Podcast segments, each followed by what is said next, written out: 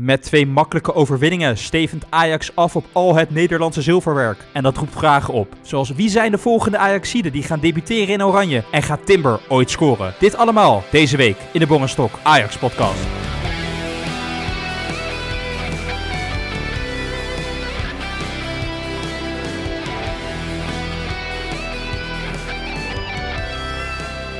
Stok, finale beker. Toch ook weer uh, een goede overwinning op richting, uh, richting de schaal, richting het kampioenschap. Ben je tevreden met de week? Ja, nee, Bong. Want als je twee keer wint, dan ben je uiteraard tevreden als, als Ajax ziet. We hebben redelijk gespeeld. Um, ik denk dat Heerenveen, die heeft totaal geen kans gehad tegen ons, laten we eerlijk wezen. En ik denk eigenlijk vandaag tegen Groningen ook. Dat Groningen ja, had eigenlijk al 5-0 achter moeten staan in de eerste helft, wat mij betreft. Maar ik heb me wel een beetje verveeld, moet ik eerlijk zeggen, Bong. Beide wedstrijden duurden wel erg lang toen ik ernaar zat te kijken. We vervallen weer een beetje aan het oude patroon van de eerste seizoenshelft, toen Ajax onaantastbaar leek. We hebben nu weer dat we tegen eigenlijk best wel respectabele tegenstanders spelen. Een Heerenveen, een Groningen, dat zijn toch ploegen die je in de subtop van de eredivisie verwacht. Daar mag je hopelijk als Ajax wat tegenstand verwachten. En eigenlijk legde die ploegen voor mijn gevoel, zelfs in de halve finale van de beker en Schoning toch de nummer 6 van de Eredivisie, zich eigenlijk bij voorbaat neer bij een nederlaag uh, tegen Ajax-stok. Ik weet niet of dat in dit spelers gaan waarschijnlijk niet zo de wedstrijd in, maar ik kreeg wel heel erg dat gevoel. Ja, dat is ook helemaal zo. Vooral van zo'n Heerenveen. Dit is de wedstrijd van het jaar voor hen. Zij kunnen de finale van de, van de beker halen. Dat is een prijs uiteraard voor hen. En hoe dicht komen zij nou bij een prijs normaal gesproken?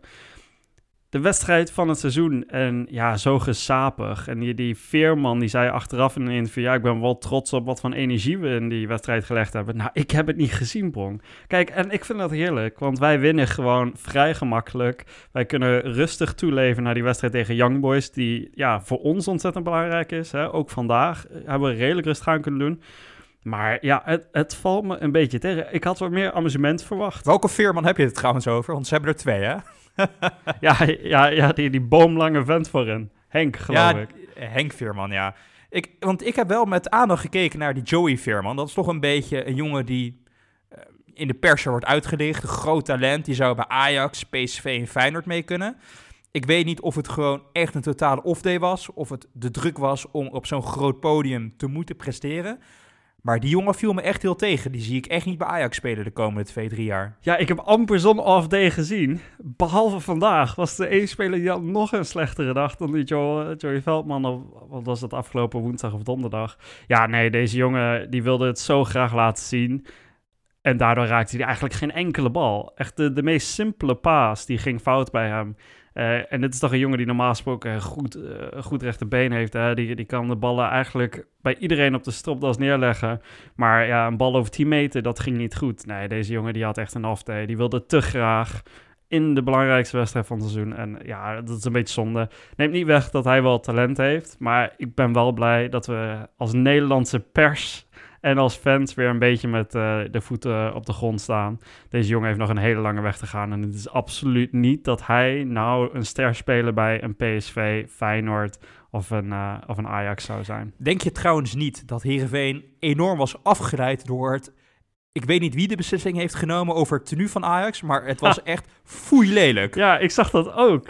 Ja, nou, hoe komt dat nou? Maar ik begrijp dat niet, want we hebben...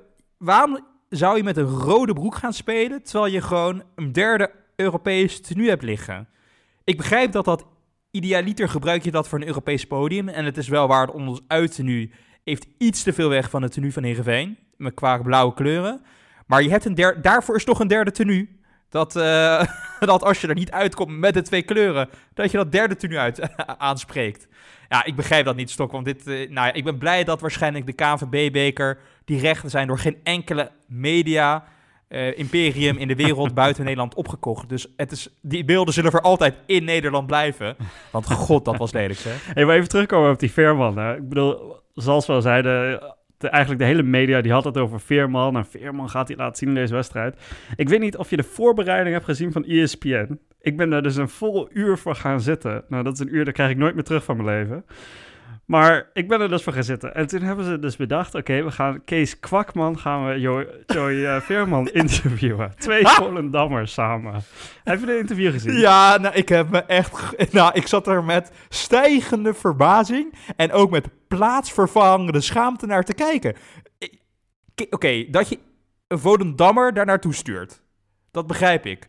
Maar geef die man dan eventjes wat handvaten, eventjes wat instructies hoe je een vraag stelt. Want ik zat echt... Ja, maar Joey, denk het... Hij stelde gewoon geen vragen, Kees Kwakman. Het was gewoon eh, Joey dit, Joey dat. De enige vraag die hij stelde was, Joey, heb, heb je nog vraag voor mij? En toen zei Joey, ja, nee, natuurlijk niet. Nee, maar kijk, wij klagen nu over Joey Veerman.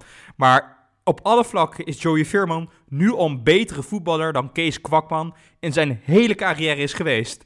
En Joey Veerman heeft al op een hoger niveau geacteerd dan Kees Kwakman gedurende zijn hele carrière ooit heeft mogen aantikken. Dus natuurlijk heeft die jongen geen vraag voor Kees. Alleen, hoe kan ik voorkomen dat ik ooit op jouw niveau Ja. terechtkom? Nee, maar dat ga je ook niet vragen op zo'n interview. Nee, nou goed, kijk, ik ga er dan voor zitten. En ik was, ja, dan krijg je zo'n interview. Nou, ik moet zeggen, toen zat de stemming er al wel goed in, eh, moet ik zeggen. Maar kijk, Ajax wint gewoon uitstekend. Eh Heerenveen was eigenlijk kansloos.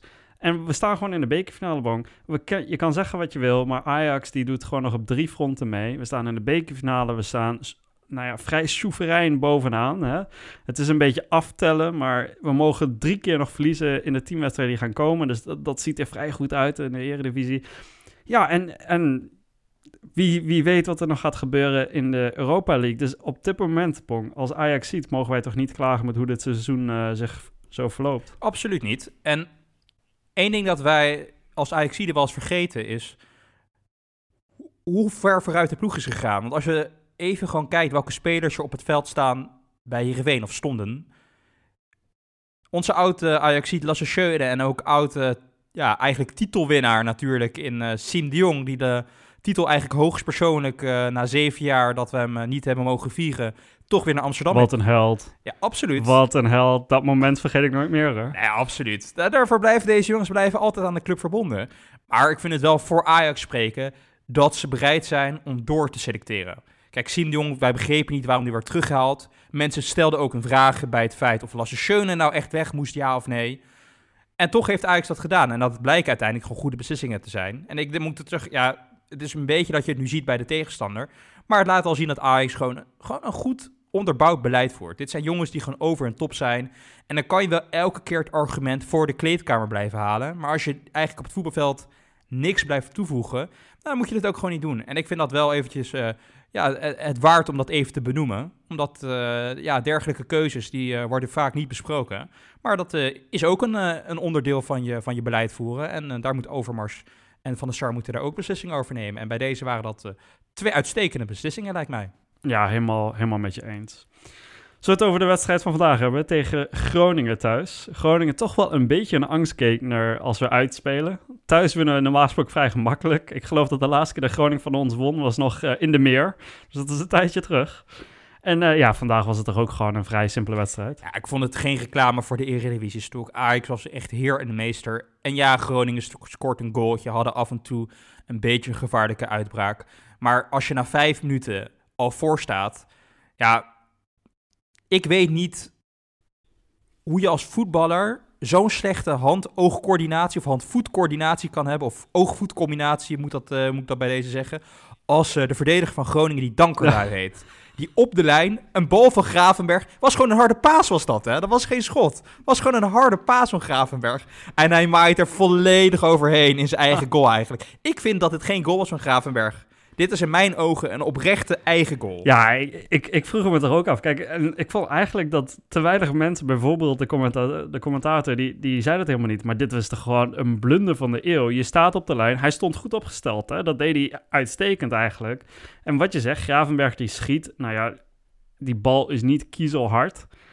En ja, hij, hij, hij maait er volledig overheen. Dit, dit- deze, ja, deze had niet moeten tellen. Dit is gewoon echt een enorme blunder. Ja, en ik wil sowieso, we hoeven niet elke keer over ESPN te praten, het oude Fox Sports, dat ze hun werk niet heel goed doen.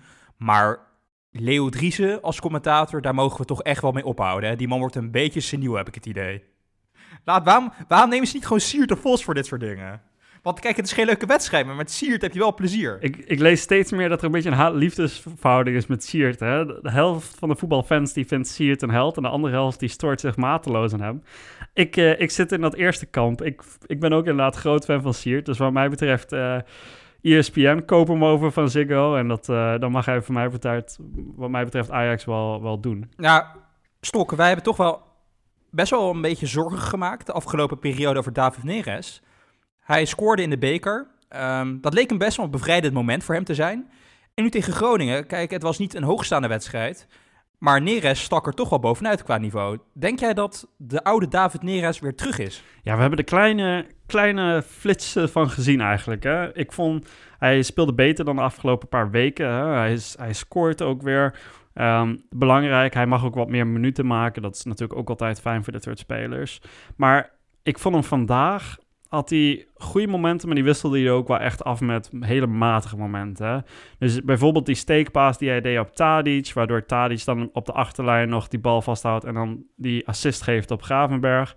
Dat was een fantastische bal. Dat was gewoon een mooie steekpaas. Had hij goed gezien. Tadic loopt daar goed de ruimte. En dan, en dan geeft hij hem met de juiste snelheid, de juiste plek, perfect. Eenzelfde situatie dan met Haller. Dan geeft hij een hopeloze bal waar die Haller helemaal niks mee kan. Gewoon veel te snel, veel te diep. Ja, dat, dat kan dan weer niet. Dus ik heb het idee, deze jongen die, die is op, op de weg terug. Hij laat zien dat hij goed kan voetballen. Maar ja, hij heeft nog wel een weg te gaan totdat hij de oude Neres is. Maar ik kan niet wachten. Want de oude Neres is fantastisch. Wel, zoals weet jij trouwens wat de reden was waarom Neres mocht starten in plaats van Anthony? Heeft Ten Hag daar een uitleg over gegeven? Ja, nee, maar ik geloof gewoon... Uh, kijk, Anthony die speelt vrij veel. Hè. Daar hadden ze van tevoren niet, niet gedacht dat hij al zoveel zou spelen. Uh, dat, dat doet hij wel. En Ajax speelt gelukkig, omdat we allemaal lockdown zitten, is dat heel fijn. Maar Ajax speelt elke drie dagen een wedstrijd. En deze jongens die zijn uh, blessuregevoelig, zijn jong. En als je gewoon twee van dit soort vergelijkbare spelers hebt, waarom dan niet afwisselen? Anthony zal ongetwijfeld starten. Um, tegen Young Boys, daar, daar twijfel ik niet aan. Um, en daarom geeft hij hem nu wat rust. Nou, uh, dat is volkomen logisch, ik, lijkt mij. Ik heb daar toch een andere lezing bij. Als je Anthony de afgelopen paar wedstrijden ziet... Hij leed enorm veel bar- of balverlies. Onnauwkeurig in de passing, zijn acties lukken niet. En dat zal best liggen hoor, aan het feit wat je terecht zegt. Deze jongen is heel erg jong, moet zich aanpassen.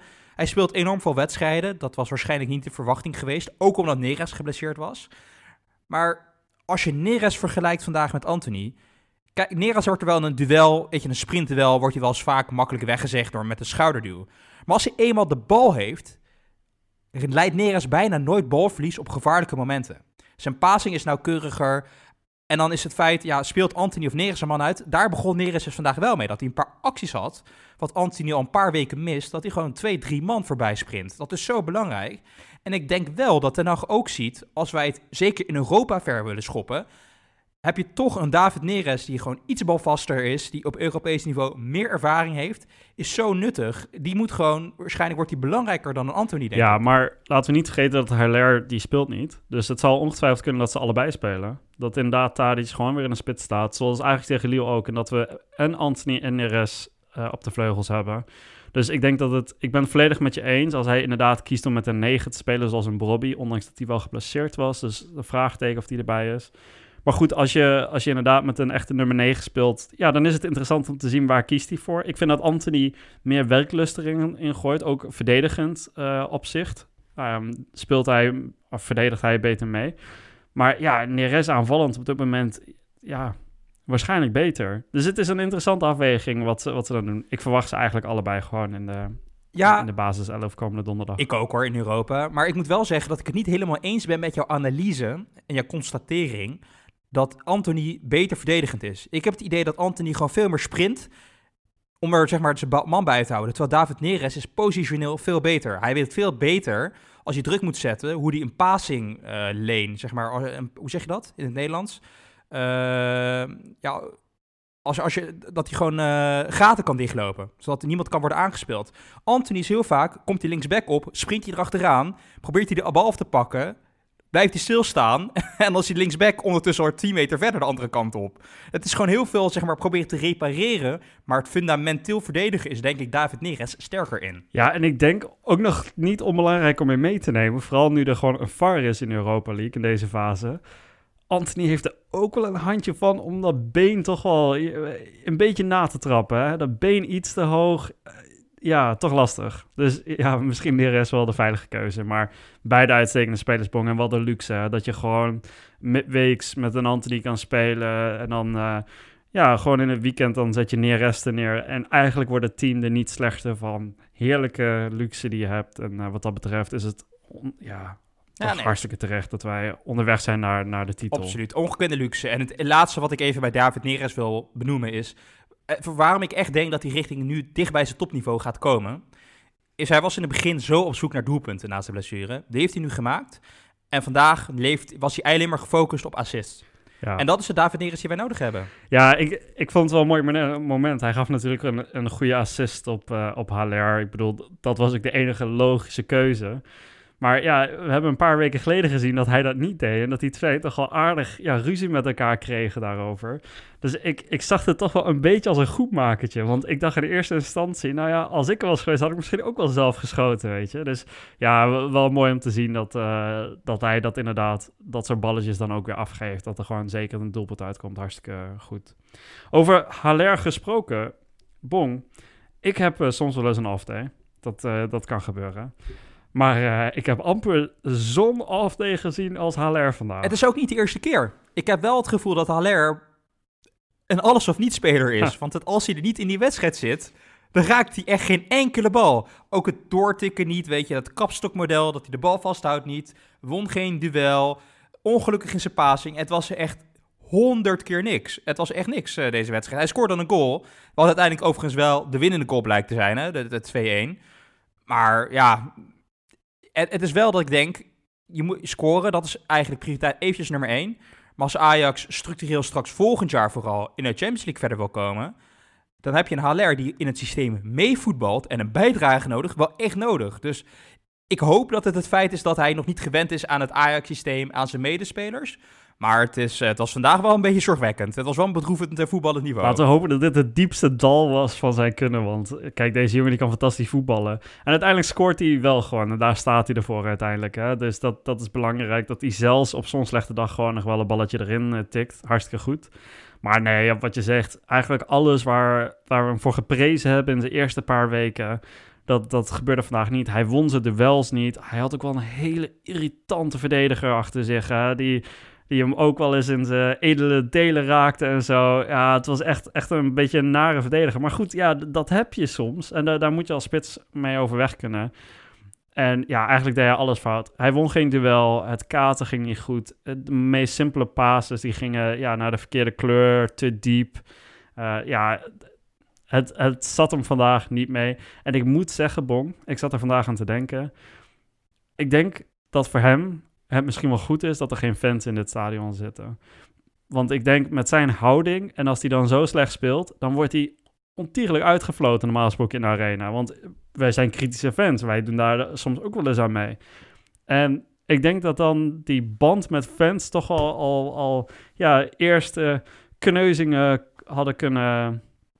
Ja, eh, eerste breukjes, breuklijnen, dat, dat je daar, dat dan had kunnen zien. Dus ik denk voor hem ben ik blij dat hij zo'n dag heeft, terwijl het stadion leeg was. Want in een vol stadion, dan had hij misschien nog wel een slechtere dag gehad. Daar had ik niet zo over nagedacht, maar dat is inderdaad wel een interessante observering. Want het is wel waar. Want waar het een beetje aan doet denken, is de houding van Hakim Ziyech in de eerste 1, 2 jaar. Dat hij een beetje loopt, uh, schouders naar beneden, een beetje toch het klagend van het, uh, het gebeurt mij allemaal, het is niet mijn fout. En niet de harde werkende instellingen waarom mensen voor een onlogische reden die ja, ja, als je het objectief beschouwt, zou je geen fan van Davy Klaassen moeten zijn. Maar ja, door zijn houding zijn mensen dus wel fan van Davy Klaassen. En Haller is precies het tegenovergestelde. Ik, ik, denk dat je daar wel gelijk in hebt. Maar ik moet wel zeggen, Stok, ja, Ajax speelt geen hoge schoolvoetbal. Maar je mag toch wel zeggen dat als je je teamgenoten gewoon nog niet kent en die automatismen komen niet in, je hebt geen tijd om te trainen met gewoon elke elke drie dagen een wedstrijd ik vind het niet heel onlogisch dat dit soort dagen er voor hem in gaan zitten. En mijn, mijn verwachting is heel eerlijk gezegd dat met een voorbereiding in de zomer, dat hij na de zomer, als hij met zijn teamgenoten gewoon echt op automatisme heeft kunnen trainen, dat hij dan voetballend veel beter uit de verf gaat komen. Ja, dat, dat verwacht ik ook. Kijk, en hij heeft misschien nog niet de vorm die wij hopen dat hij kan halen. Maar ik zag vandaag wel iets van een statistiek. Dat, wat was het, in 15 wedstrijden was hij betrokken bij 10 doelpunten. Ja, dat zijn uitstekende statistieken voor, uh, voor een spits. Uh, ik geloof 6 doelpunten gescoord en 4 assists. Um, dat zijn uitstekende statistieken. En het feit dat wij zo kritisch op hem zijn en dat wij weten dat hij nog beter kan, dat, uh, dat voorspelt alleen maar wat goed. Dus ik, ik verwacht daar nog wel, inderdaad wat je zegt, na een goede voorbereiding verwacht ik daar heel veel van. Ik, ik zag nog wel iets vandaag, Bong, wat ik vrij interessant vond.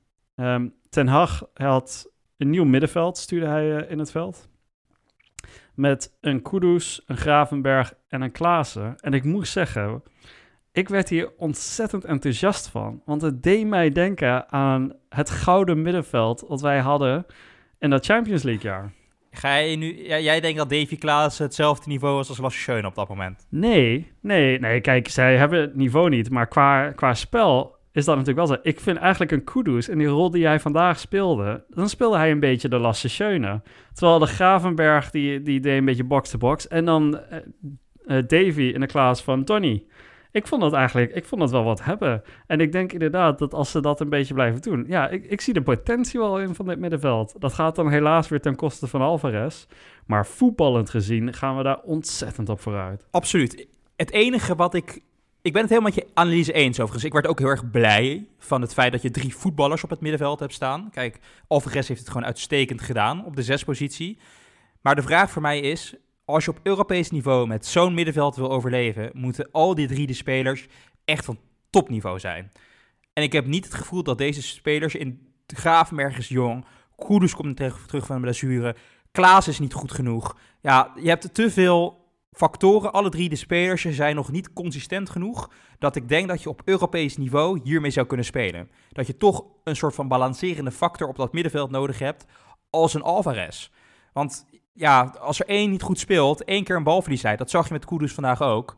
Die jongen is nog niet helemaal 100%. Die leiden af en toe gewoon balverlies op een gevaarlijk moment. Ja, in Europa kan je dat niet, uh, kan je gewoon dat niet permitteren. Maar het zou zomaar kunnen inderdaad, dat we weer met de voorbereiding volgend seizoen dat dit het middenveld is dat we gaan zien uh, in de Champions League volgend jaar. Ja, en dat lijkt mij fantastisch. Want zo'n Kudus is zo goed aan de bal. We hebben het zo vaak gezegd. Hè? En als deze jongen weer in vorm is, zo balvast. Dus dan kan hij op die zes positie spelen en een beetje het spel verdelen laat Davy rennen. Hè, laat hem maar in die 16, uh, 16 meter gebied komen. En dan, dan maakt hij zijn doelpunten. En Gravenberg. Ja, maakt hij, schoten, hij schoten vandaag van 5 meter. Ja. Op de enige plek waar de keeper stond. Ja, dat was echt een gebrek aan kwaliteit. Nou, nou, nou. Kijk, had hij erin moeten? Ja, zeker. Maar normaal gesproken maakt hij ze gewoon, joh. Dit, dit kan gebeuren tegen... Hij maakt er ook gewoon dit een, een kan fantastisch gebeuren. doelpunt tegen Heerenveen. Ik bedoel, deze jongen die scoort zoveel voor een team. Bon, kijk nou eens objectief naar Davy Klaassen. Geef die man nou eens een kans. Ik heb deze man acht jaar in Ajax de kans gegeven. Hij heeft mij nog nooit weten te overtuigen. Maar eh, ja, ga verder met je verhaal. Nee, ja, maar ik word hier dus inderdaad wel enthousiast van. Ik denk wanneer een Kudus inderdaad eh, zijn niveau gaat halen en beter gaat worden. Het is een jonge jongen. Wanneer Gravenberg weer eens een beetje in vorm is. Want hij was vandaag ook weer niet erg best, moet ik zeggen. En als, als Davy Klaassen gewoon eh, blijft doen wat hij nu doet. Dan, ja, dan denk ik echt dat het een heel goed middenveld kan zijn voor dit Ajax. En het gaat niet zo goed zijn als met een Frenkie Jong en een Donny van de Beek. Ehm, en met een Schöne in, een bloedvorm. Zo goed zal het waarschijnlijk niet zijn. Maar het doet me er wel aan denken. Het heeft er wel wat van weg. En het kan eventueel leiden tot hetzelfde soort spel. En laten we dat niet vergeten. Dat was amusement. Dat wil ik weer zien. Dat korte combineren, dat dynamische. Ja, dat, dat missen we. Het, het zou zomaar kunnen. En laten we het hopen. Hè. Laten we het absoluut hopen. Uh, ik wil er toch wel, als we toch over voetballend vermogen hebben, Stok. Ja, ik, deze jongen doet het gewoon uitstekend voor wat hij moet doen. Maar ik heb toch wel een oprechte vraag voor jou. Gaat Jurien Timber ooit op goal schieten? Zeg maar, ooit, ooit gewoon, komt die bal ooit tussen de palen bij Jurien Timber? Ja, hadden het vorige week over ja, dat, dat schot van hem, waar, waar hij gewoon over de bal maait naar, naar een fantastische sprint van 60 meter. Ja, hij had vandaag ook wel, wel weer een kans, hè, waarop hij eigenlijk alleen op de keeper afloopt. Ja, fantastisch diep gelopen overigens. Een, een goede bal ook naar hem toe van Martinez. Dus eh, ja, het speelde fantastisch uit. Maar ja, dan maait hij die bal echt in de Ja. tweede ring. Ik heb alleen Jaap Stam dat een keer zien doen. Ja, dit, dit- was echt... Nee ja, Jurien Timber, die is, ja, dat komt misschien nog. Maar ik zat er dus over na te denken. Kijk, hij is gewoon niet rustig aan de bal wanneer hij moet, moet scoren. Dat, dat, dat is duidelijk. Maar op dat soort momenten mis ik dus Mazraoui. Want die heeft dat wel. En die scoort wel geregeld. En dat moment deed me da- gewoon gelijk denken aan Mazraoui. En ik hoorde dus dat hij... Hij is nog een tijdje geblesseerd. Want hij heeft dus een bal in zijn gezicht gekregen. En daardoor heeft hij dus... Ja, heeft hij moeite met... Of, of eh, weet ik veel, is zijn zicht aange- aangetast. En ziet hij dus niet zo goed als daarvoor. Dat vind ik toch wel ja, erg serieus klinken, Bong. Dus ja, Ja, ik hoop dat dat snel weer beter wordt, want Noes had eh, in ieder geval op goal geschoten. absoluut. Maar er wordt niet veel informatie prijsgegeven over wat er inderdaad nu aan de hand is, precies met Masraoui. En dat is inderdaad het verhaal gezichtsverlies. Nou, inderdaad, een oogblessure. Maar hij werd wel ondertussen opgeroepen voor het Marokkaans elftal. En dat weigert Ajax vanwege de coronamaatregelen. Nou, daar kan iedereen een mening over hebben. Dat denk ik niet dat een discussie is die wij nu hoeven te voeren. Maar als de Marokkaanse bond hem oproept, dat betekent toch dat het niet een hele serieuze blessure is, mag ik hopen. Ja, ja, maar ja, wat, wat weet de Marokkaanse bond hier dan van? Ik bedoel, het is toch niet dat Ten Hag eh, Noes expres niet bij de wedstrijdselectie zet? Ik bedoel, als, als Noes fit is, dan is hij gewoon de, de, ja, de rechtsback van dit Ajax. Dus ik vind het terecht dat, dat Ajax zegt op dit moment... nou ja, deze jongen die is geblesseerd, eh, die hoeft zich niet te melden. Ehm, dat lijkt me volkomen logisch. Ik vind het overigens sowieso, ja, met de coronamaatregelen, ja, blijft het lastig. Hè? We horen net vandaag dat de overheid eh, eh, het advies verlengt om niet naar het buitenland te gaan, maar dan moet deze jongen wel heel Afrika doorreizen. Ja, ja, ik, ik, ik, lastig, lastig. Ik denk gewoon als hij geblesseerd is en daar lijkt het gewoon natuurlijk wel op, anders zou hij spelen, ja, dan, dan moet hij niet gaan. Uh, Stolk, we hebben vandaag eigenlijk heel onderbesneeuwd, dit feitje. Maar voor het, eigenlijk voor het eerst Edson Alvarez centraal achterin uh, zien spelen. Heb je er wat aan kunnen aflezen? Is hij daar geschikt voor? Of was dit uh, een te korte sample size? Ja, ja Edson. Ja, ik, ik moet zeggen, ik heb, ik heb wel een beetje een zwak voor deze man gekregen. Want hij, hij probeert het zo en hij doet zo zijn best. En hij is op zich ook nog best wel in vorm. Vandaag zag ik hem een fantastische tackle maken. Terwijl, uh, ja, anders was er gewoon iemand alleen op de steek afgelopen. Dat was de licht Eske. Ja, dat deed ja. me een beetje aan de licht denken. Ja, dat, dat was een fantastische tackle. Kijk, en dat kan die man, hè. Deze man die kan vrij goed tackelen. Hij is irritant vaak, loopt hij in de weg voor de tegenstander. Hij ziet die looplijnen wel. Het is alleen zodra hij een bal aan zijn voeten heeft, Bong... Ja, dat kan hij niet. Dit is echt zo'n typische speler die... Ja, in Italië zouden ze daar veel geld voor betalen. Hè? Dit is gewoon uh, de bal veroveren en afgeven. Ja, ik, ik vind... Ik blijf toch vinden dat hij voetballend tekort komt. Maar ja, verdedigend doet hij het echt uitstekend op het moment. Kan niet anders zeggen. Wat mijn mening hier dus over is eigenlijk... Hè? Kijk, wij zeggen inderdaad dat hij voetballend, komt hij tekort. Maar denk je niet dat op het middenveld... Hij, heeft inderdaad niet, hij ziet niet een stap vooruit. En dan kan hij die goede paas niet geven. Maar als hij centraal achterin staat, en dat is nog steeds mijn theorie, heeft hij de druk niet zo. Dan ziet hij het hele veld. Dan hoeft hij niet echt 360 graden om zich heen te kijken. Hij hoeft alleen maar voor zich uit te kijken. Ik denk dat hij dan ook voetballend potentieel beter tot zijn recht gaat komen hoor. Ja, nee, ja, kan. Dat zou heel goed kunnen. Kijk, en hij heeft natuurlijk wel wat lengte en dat, dat helpt wel. Hè? Dat hebben we met een Jurin Timber centraal achterin niet. En vooral het, de, het duo Martinez-Timber, dat heeft geen lengte. Dus dat helpt. En wat ik zeg, verdedigend doet hij het uitstekend. Ik vind in de opbouw, daar, daar heeft hij het dan lastig. En we hebben het gezien bij PSV, die deed dat vrij goed. En ik geloof dat Lille, die deed dat ook uitstekend. Hè? Ze zetten druk op iedereen behalve Alvarez, laat hem maar de bal hebben. Ja, en dan kan Ajax niet opbouwen. En dat, dat maakt het zo lastig. Ik zeg niet dat hij als een De Ligt moet spelen, alsof een Jan Vertongen of als een Daily Blind. Maar uh, ja, een bal naar de goede kleur schuiven, dat, dat mag toch wel.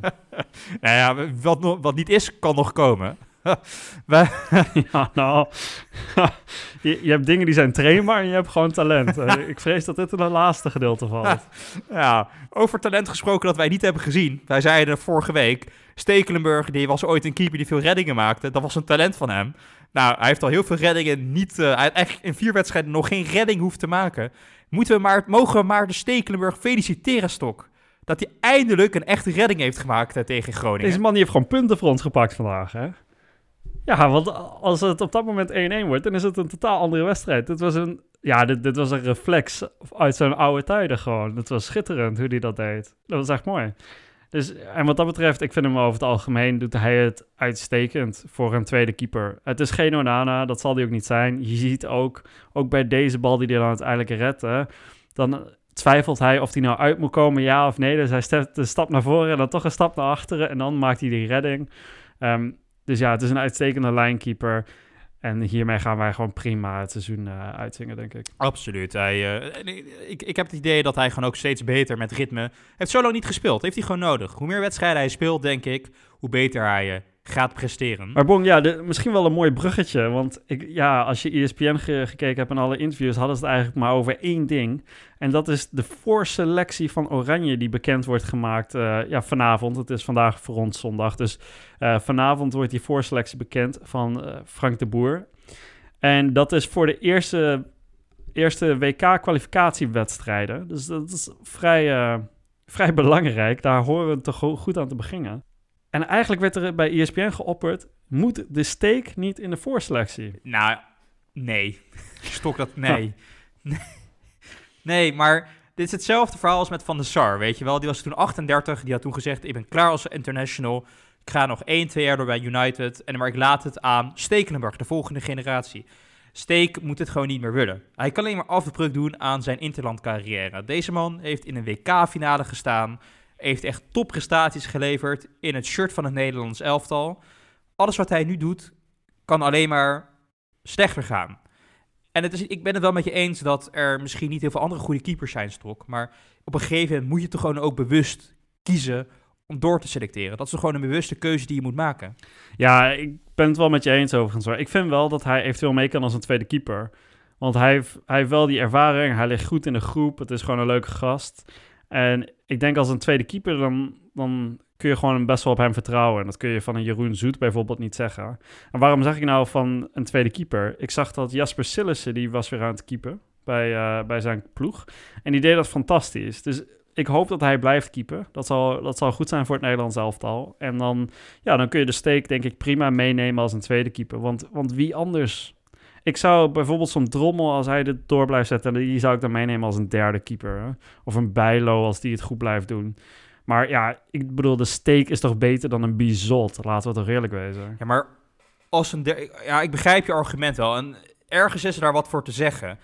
Maar als je een veteraan meeneemt die goed in een groep ligt, die moet dan een goed voorbeeld geven. Maar ja, ik wil ook niet dat een Bijlo of een Drommel of een Sillissen hierna gewoon verslaafd zijn aan de sigaretstok. Dat wil ik gewoon niet. En dat is toch, je wilt toch dat een tweede keeper een goed voorbeeld geeft. En dat heeft Maarten Stekelenburg nou niet echt bewezen in zijn carrière. Het is niet een op- en top prof, zoals een Edwin van der Sar. En, en dat, is, dat is een beetje waar ik eh, aan twijfel. Ja, maar daarom ligt hij ook gewoon goed in de groep. Dat is gewoon, dat is gewoon een uitstekende gozer. Ja.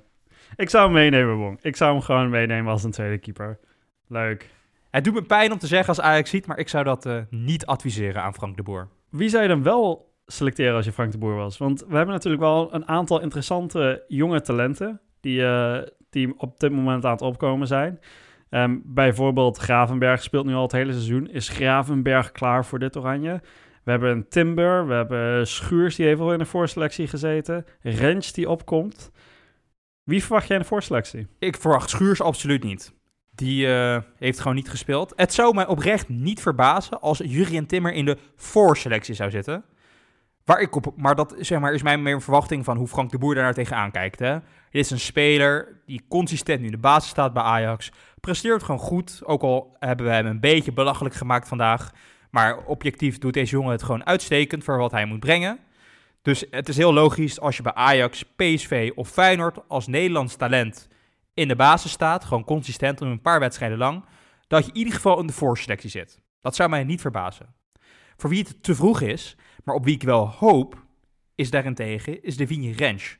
Want het is de exacte type speler op de backpositie die het Nederlands elftal misstok. Of dat nou linksback is of rechtsback. Een jongen met snelheid, met gif, met uh, voetballend vermogen. Ik weet dat het te vroeg is, maar deze jongen heeft, ja, ik zou hem als ik zelf bondscoach was, zou ik hem laten ruiken aan het Nederlands elftal. Omdat je dit echt kan je al voorzien.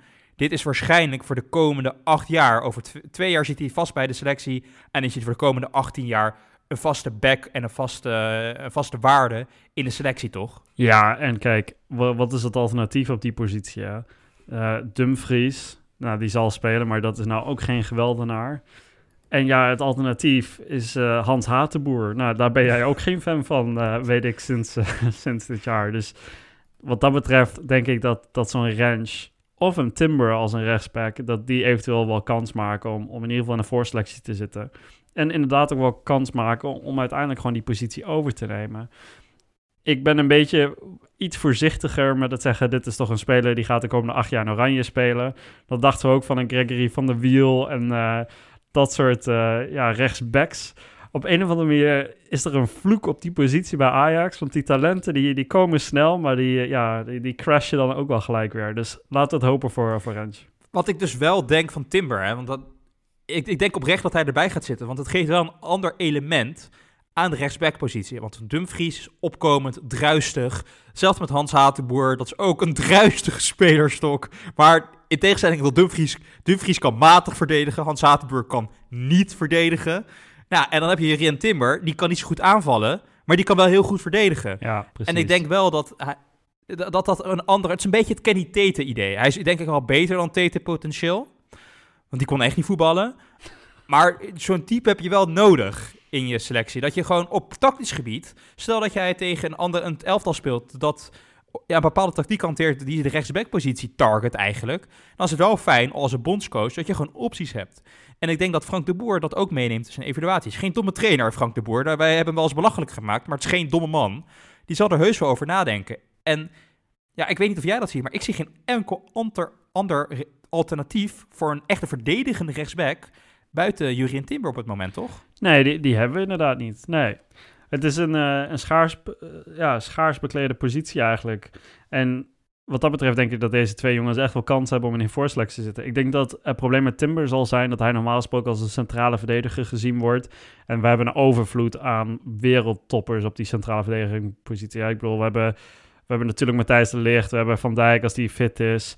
Dan heb je de Vrij nog, die, uh, die ook een aardig potje kan verdedigen. Dus wat dat betreft, en dan hebben we uh, Blind uiteraard ook nog.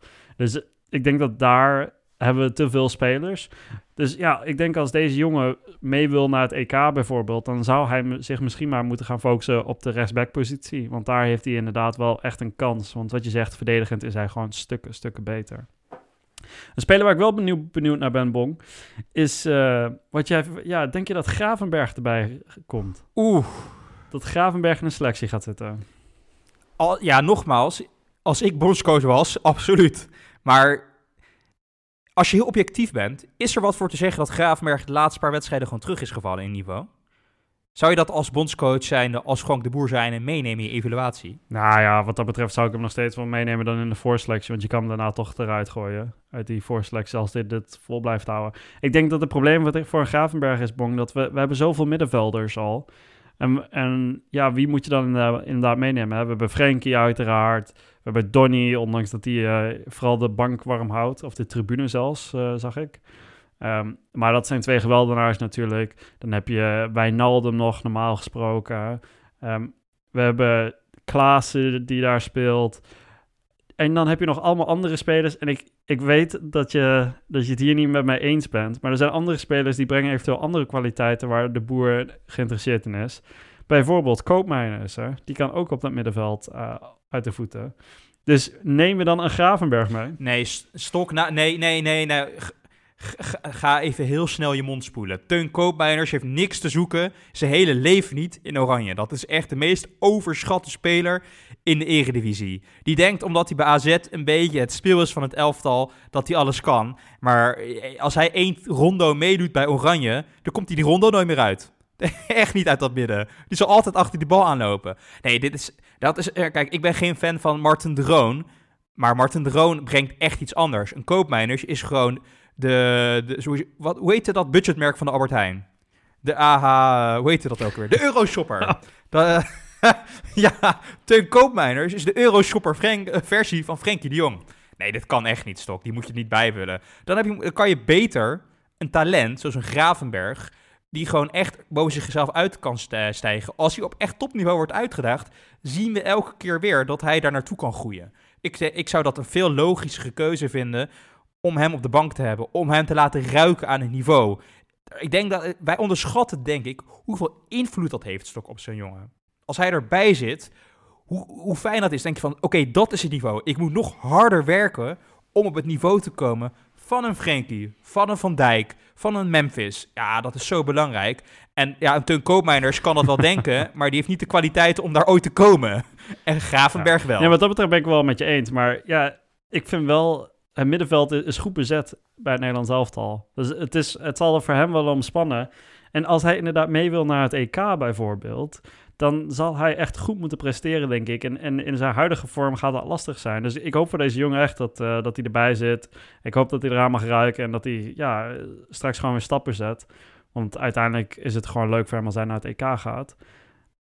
Maar ja, het wordt wel een lastig verhaal, denk Ja. ik, eerlijk Ja, gezegd. denk ik ook. En trouwens, eh, waar er heel veel dus reuring over was de afgelopen weken, was over een ex-Ajaxiet die eh, momenteel het uitstekend doet in België, Noah Lang.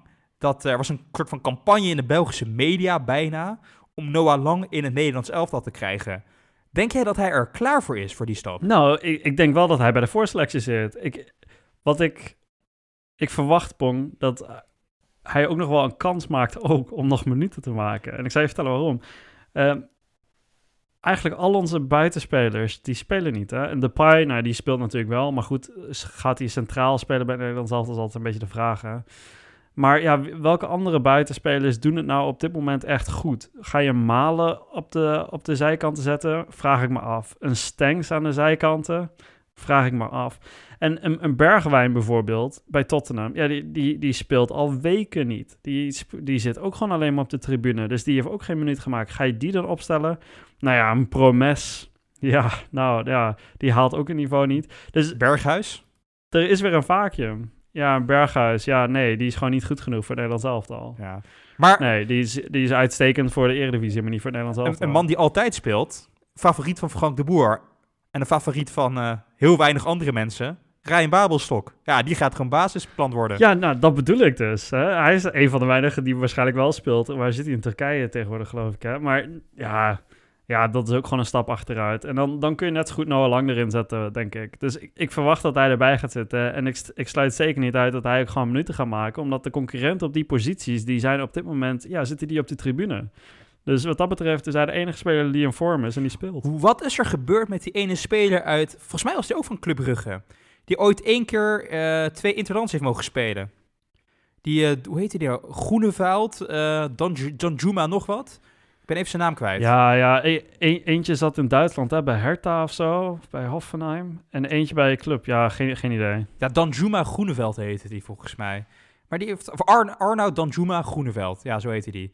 Ja, wat is daar nou mee gebeurd? Die speelt nu bij Bournemouth volgens mij. Maar die... eh, ja, die is volgens mij speelt hij nu in de Championship of zo. Maar die is eh, ook afgegleden. Het, het, laat maar zien, Stok.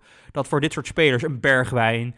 En eh, inderdaad, die niet speelt. Ja, het is zo belangrijk om minuten te maken. Want anders ja, kan je zomaar uit beeld verdwijnen bij een, bij een oranje. Ik heb nog wel een hele interessante keuze. Nou, mijn favoriete niet-Ajaxiet op de hele wereld op dit moment waarschijnlijk. Mohamed Iataren. Er, hij zit elke keer bij de voorselectie. Want er is natuurlijk wel het risico dat hij nog steeds kan kiezen voor het Marokkaanse elftal. Buiten het feit of hij het verdient op het moment. Want het is vrij duidelijk dat hij het waarschijnlijk niet verdient op basis van zijn voetballende inbreng. Nee. Maar denk je gewoon dat hij erbij gaat zitten? Nee, op dit moment, hij heeft hetzelfde pro- probleem als met Gravenberg. Eh, het middenveld is goed bezet. En deze jongen is echt hopeloos uit voor hem. PSV kwam natuurlijk met een eh, ja, best wel zwaar statement er naar buiten. Hoe vaak zie je dat nou? Dat de, de club, de spelers, technisch hard, iedereen eh, ja, die, die zegt eigenlijk dat hij lui is.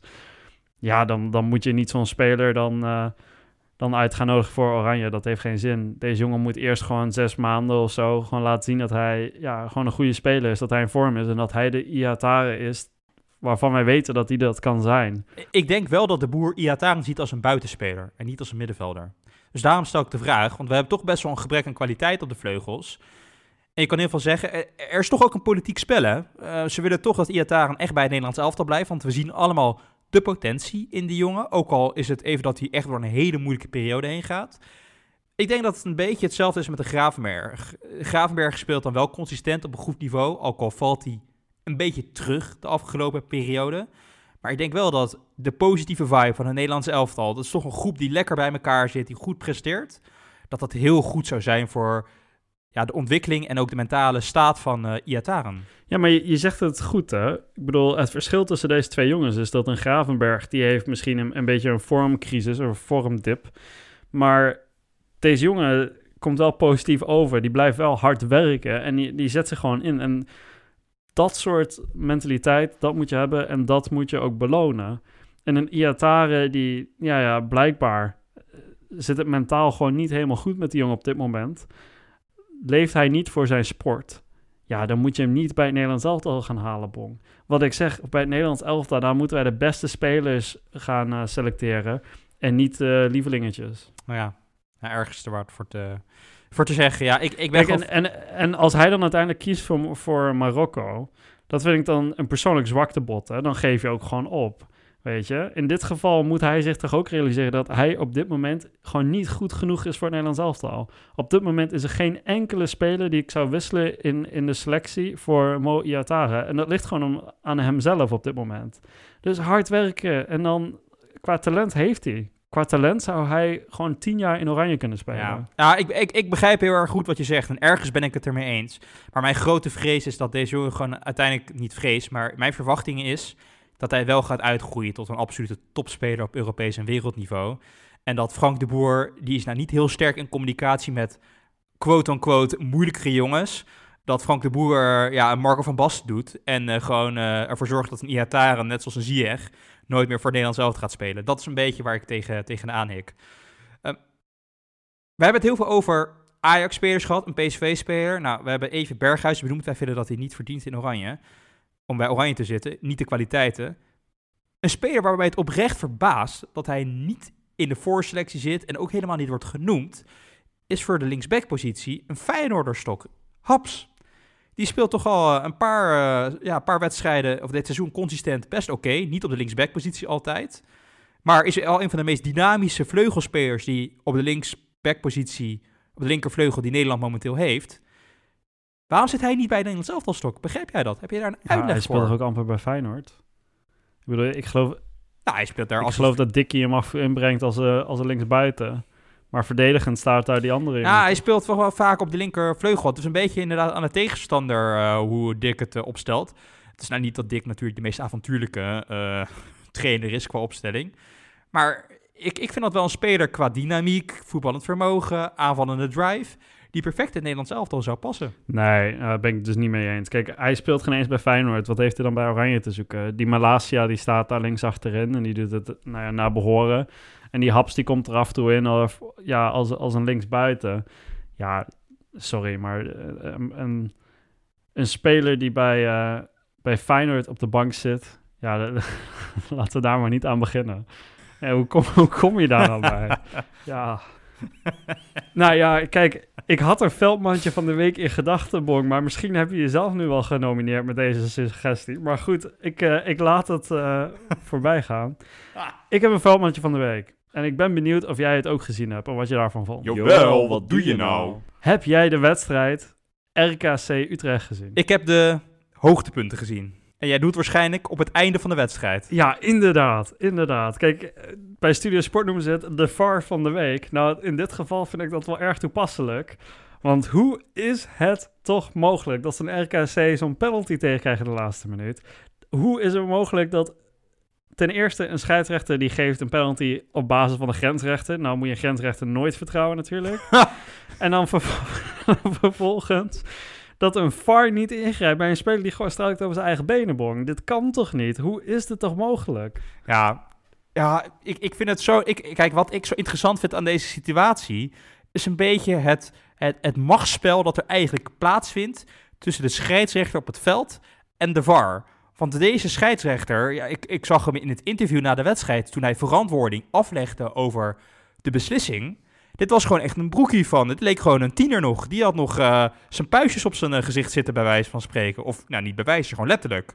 Ik, ik begreep niet hoe deze jongen überhaupt nu al gelicentieerd is om op het hoogste niveau in Nederland een wedstrijd te mag, mag fluiten. Ik begrijp dat gewoon op, oprecht niet.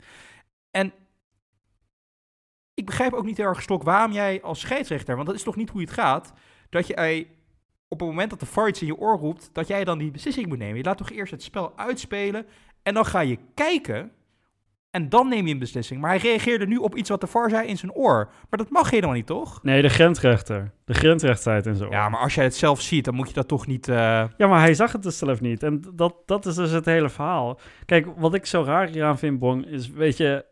Je, je, als, als een scheidsrechterkorps, dan ben je ook een team. Dus als, als jij mijn grensrechter zou zijn en je zou het roepen, nou ja, goed, hè, dan geef ik je ook een voordeel van de twijfel. Dan geef je ook een penalty. Maar wat ik in dit geval vind, Bong, is dat als een VAR er zo lang over doet en dan je ziet toch wat daar gebeurt. En als jij toch denkt bij jezelf, nou, ik weet het niet, dan zeg je toch tegen die scheidsrechter, ga toch eens even kijken. We, wij denken van niet, maar weet je het zeker dat jij deze beslissing wil maken? Want het eerste wat deze, wat deze man zei in een interview achteraf, toen hij de beelden zag, zei hij gelijk, ja, dus geen penalty. Ja, dat had je toch ook gewoon in de wedstrijd al kunnen zien. Dan had je toch ook even naar het scherm kunnen lopen. Wat is dit voor amateuristisch niveau?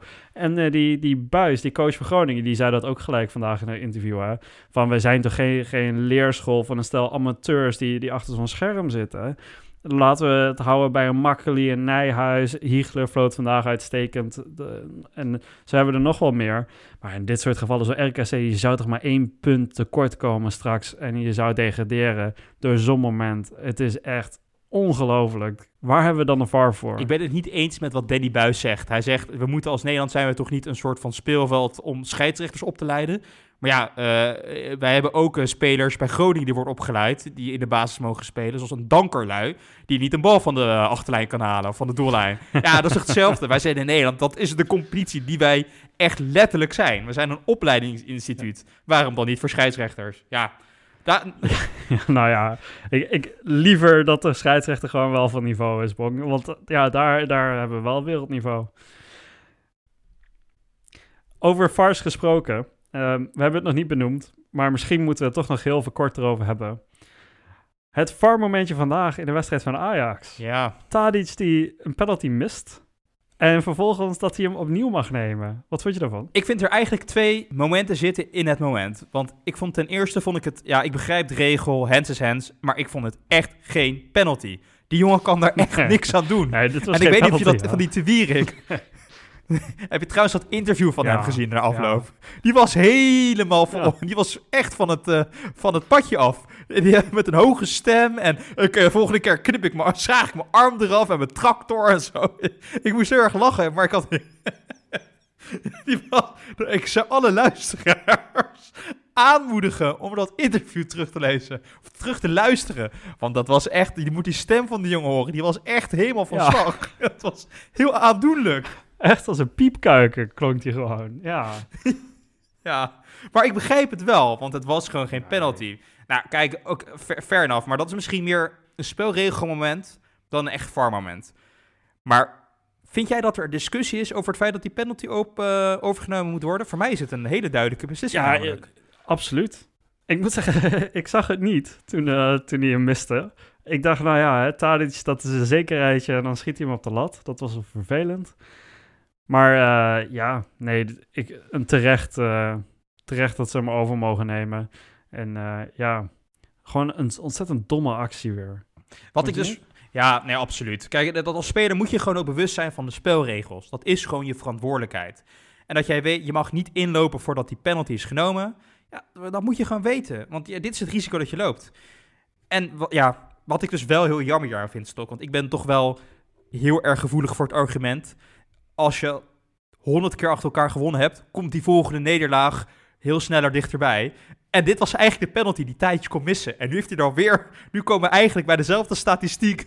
dat hij er al 15 op rij heeft gemaakt. Dus die volgende... Ja, misschien vindt dat al plaats tegen Youngboy Stok. Ja, daar heb ik toch wel een beetje vrees voor. Nee, wat mij betreft heeft hij deze gewoon gemist. En nu, eh, nu kan hij zich weer focussen. Ik vond het wel mooi, in het interview daarna werd hem ook gevraagd van... Ja, probeer je niet te mooi te doen? Hij zei, ja, ja ik, ik was ook aan het mikken op de kruising... dus misschien moet ik dat voortaan maar niet doen. Ja, dat is ook wel, ook wel mooi. Ehm, je noemde het al heel veel, de wedstrijd tegen Young Boys. Ja, Ajax die blijft lekker elke drie dagen een wedstrijd spelen. Heerlijk voor ons als fans. Er komt weer een belangrijke week aan, Bong. Wat voorspel jij voor de wedstrijd tegen Young Boys? Maar misschien goed voor de luisteraars om te weten. eh, de eerste keeper van Young Boys, ja, dat wens je natuurlijk niemand toe, maar die is met een schijnbaar best wel serieuze blessure uitgevallen eh, in de Zwitserse competitie eh, dit weekend. En ook heeft Young Boys tegen best wel een laagvlieger gelijk gespeeld. Ook al staan ze nog een eh, straatlengte voor op de nummer 2. Maar het is duidelijk dat deze ploeg niet in een goede flow zit. Missen een van de belangrijkste spelers. Ja, Stok, ik weet dat wij... Je zegt nooit, we moeten dit niet onderschatten. Maar ik denk dat we hier gewoon eh, deze wedstrijd... in de eerste wedstrijd gewoon al gaan beslissen. Ik denk dat wij eh, gewoon 4-1 uh, eroverheen gaan lopen. Of uh, ja, 4-1, we spelen eerst thuis. Ja, ik denk dat we gewoon 4-1 hier gaan winnen. En die goal van Young Boys gescoord door Soleimani? nee, nee, nee, nee. Eigen goaltje, eigen goaltje van, uh, van Nico, vrees ik. Zijn bril? Nee, hij had zijn bril niet op vandaag, hè? Zag je dat? Hij had zijn bril afgedaan. Oh ja, dat is... ja, ja. Nee, ik, ik verwacht ook... Ik verwacht ook... Ajax normaal gesproken thuis in die, in die Europa League wedstrijd doen ze niet zo goed, hè? Ook uh, Europees in de Champions League ging dat altijd een beetje moeizaam. Dus ik ga voor een 2-0. 2-0. Nou, dat is wel... We gaan uit in ieder geval van een... Uh, goede uitgangspositie voor de return. Absoluut, absoluut. Ja, en dan staat zondag um, de wedstrijd tegen PEC Zwolle op het programma. Voor komende week zondag, uit tegen Zwolle. Um, we gaan ervan uit dat daar ook gewonnen wordt. Maar uh, misschien een laatste vraag voordat we hem afsluiten, Bon. Komende zondag is ook de wedstrijd PSV Feyenoord weer op het programma. Is dit ook voor jou de twee keer in het jaar dat je eigenlijk voor Feyenoord ook juicht, of niet? ja, nee, maar ik juich nu al consistent tien jaar lang bijna voor het feit dat Feyenoord wint van PSV. Want Feyenoord is geen serieuze bedreiging in de kampioensrace. Dus ja, ik juich voor Feyenoord. Ja, want als PSV toch verliest, ja, dan komt die titel wel erg dichtbij. Hè? Ja, dan mogen we eigenlijk de museumpleinen optuigen.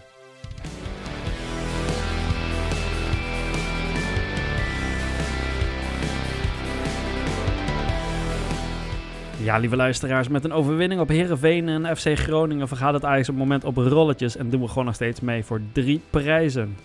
Komende donderdag staat het eerste deel van de tweeluik met Young Boys op programma, waar Ajax de favoriete rol moet gaan waarmaken thuis in de Johan Cruijff Arena. Kan Ajax een goed resultaat neerzetten en alvast een grote reuze stap zetten richting de volgende ronde? Bong en ik, wij zijn uiteraard volgende week weer met een nieuwe aflevering van de Bongenstok Ajax podcast, waar we het over die belangrijke Europa League wedstrijd gaan hebben. Maar we gaan ook nabeschouwen op de wedstrijd uit tegen PEC Zwolle. Lieve luisteraars, tot volgende week.